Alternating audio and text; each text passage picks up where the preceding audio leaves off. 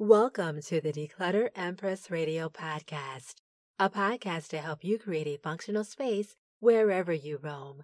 I am your host, Daria, and today we will discuss how to make your home your oasis. Hello, everyone, and welcome to another episode of Declutter Empress Radio. I am your host, Daria. Happy holidays! Tis the season. What are you doing up there? Or out there, I should say. Are you unwinding?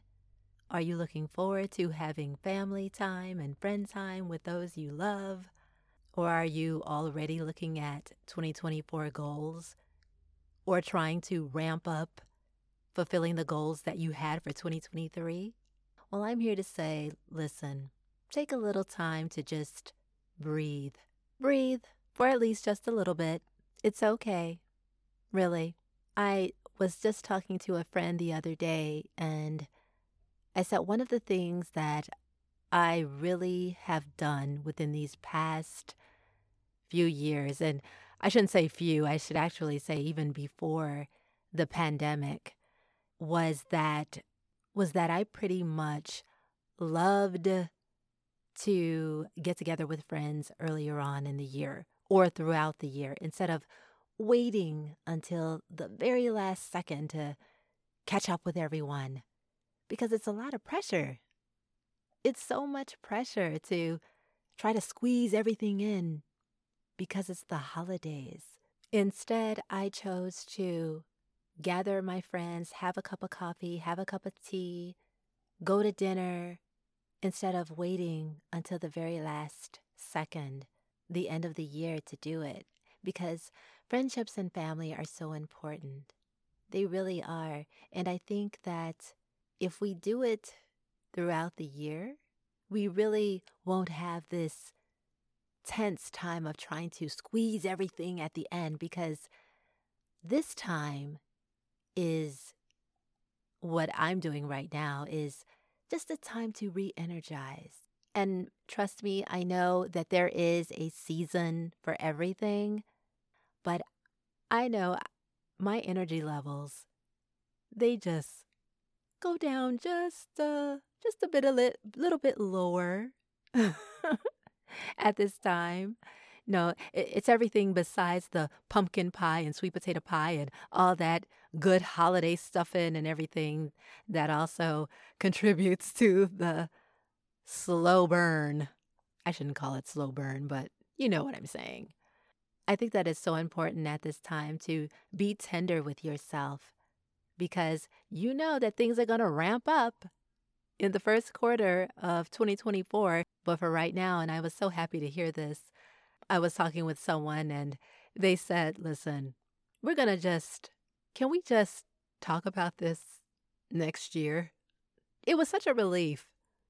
And I said, yeah, why not? Why not? Kindred spirits. And I like it because pretty much I think most people are on relax mode or low energy mode about this time. So I say all that to say on my rant, thank you so much for uh, conversing with me on this. If you feel me, just raise your hand. Not if you're in the car. Keep hands on, keep both hands on the wheel. Ten and two, if that's still a thing. Yes, ten and two, or uh, what is it? Eight and I don't know. eight and five, five and eight. But I think it's a time just to take it easy on yourself Take it easy. Take it easy. Okay. But yeah, just take it easy on yourself. And I think if you have some goals as far as getting everything cleaned up, decluttering, that's a good thing too. But I wouldn't make it law. But I'm not mad at you if you do. I'm not. I do that myself. Like the last quarter of the year, it's like, okay, what files do I need to get rid of on my desktop? Come on, you know you have it. Let's do some digital archiving. As a matter of fact, I know Google had announced that they would be deleting emails that have not been touched, I think, in the past two years. And all you have to do is just log log into one of them or a thousand of them if you have it. But all you have to do is log into the Gmail you haven't touched in uh, years to keep it activated. But it may be high time to really start to think, hmm, why do I have this email? Or why do I have all of these photos? And don't get me wrong, I love a photo. And I actually started going back to archiving in Shutterfly. I you, used to use Shutterfly a lot because I used to print my photos. And I have, I do have several albums. I do. And photo books. I don't have a lot of photo books. I only have um, two, actually. But photo albums I do have from early childhood and everything. So, yeah, but I've started doing that to declutter my phone and only keeping one or a couple of photos from a major event or something. Thank goodness for us who do have our memory still, our right minds to be able to think on the on family, on things that are important to us. But I will say there's always that thought in the back of my mind that in the event that I decide to just pack up and go, I can always have a place to physically store these albums. But in the event that I would ever need to have storage, I would just maybe rent a storage space or something. And speaking of which, have you seen the amount of storage spaces that have popped up lately. I don't know wherever you're wherever you roam, wherever you live. I think it's a it's becoming epidemic, I think. Every time I see a new plot of land or an uh, an old building uh, knocked down or a new lot being prepped for a new facility, my thought is, oh, I hope it's something fun. But I'm I'm seeing all of these storage facilities pop up and I said, why is it that in I am seeing it like almost on every corner. There's one that I saw in front of a school. There's another one that's in an industrial area. Then there was another one that was um, by a major mall. And I'm like, what is going on? Oh my gosh, what's happening? We have all these self storage spaces and this is not a dig on self storage spaces at all because they have their purposes. I know I've used one and I will use one in the future for sure. But I think that uh, it caused me to pause a little bit because as I'm driving or walking, I'm like, why are there so many storage facilities that are popping up now? And of course, I went to Google and uh, looked it up, and I located an article that was published in Time magazine. And so it was titled America's Clutter Problem, published in 2015.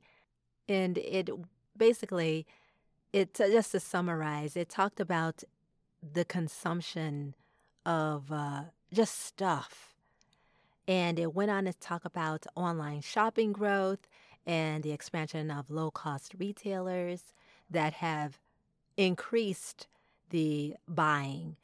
And what I thought was so funny, and it goes over history, uh, starting back from the going back to the Industrial Revolution. It's really interesting. It really summarizes the overconsumption that we have here in the US and around the globe as well but it also goes it touches on the early 1970s when storage facilities began to emerge. And this, like I said again, no dig on the storage facilities at all. They all have their place. And so I talked about it with my sister and I said, you know, this is an issue. Er, people have too much stuff. And of course, she's like, Daria, Listen, just because you don't like a whole lot of stuff doesn't mean that everybody else doesn't like their stuff. And and I get it. I totally get that. I I, I understand. But I did say, my gosh. So as I'm going down a rabbit hole online, as I read somewhere where it was stated that people who own homes not not everybody, of course, but there was something to the effect where a person was interviewed who was a homeowner, and they said, "Well, uh, this storage facilities are great because it helps me to move stuff here to get rid of the excess and move it to a storage space, so I have more room in my house." And my goodness, that just, of course, hurt my heart.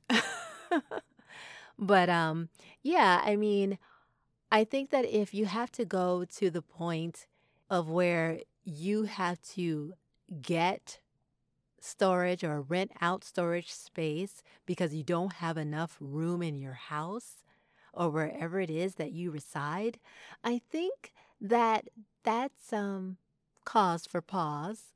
I do because it will be time to reevaluate some things because it's like what is it that are you really using these items? Number one. And number two, is it something that you're preserving for sentimental value? Like my photo albums, they're sentimental value, of course. Now, could I scan them? Yes, but I just don't have, I'm not prioritizing scanning those right now. But I think those two things is it sentimental and why I'm hanging why am I hanging on to it? And number two, is this something that I'm using right now? I think just answering those two questions will really free up space in your home without having to spend extra money in renting out storage because it's just more clutter. I was looking at also a YouTube channel, one of the YouTube, um, and this person actually lives in another country. They moved from the US to um, another country, and they were showing their entire storage facility that they had over here in the US. And it was just so much stuff. And this person finally decided that I'm just going to get rid of this. I'm just going to get rid of this. I was overwhelmed watching it.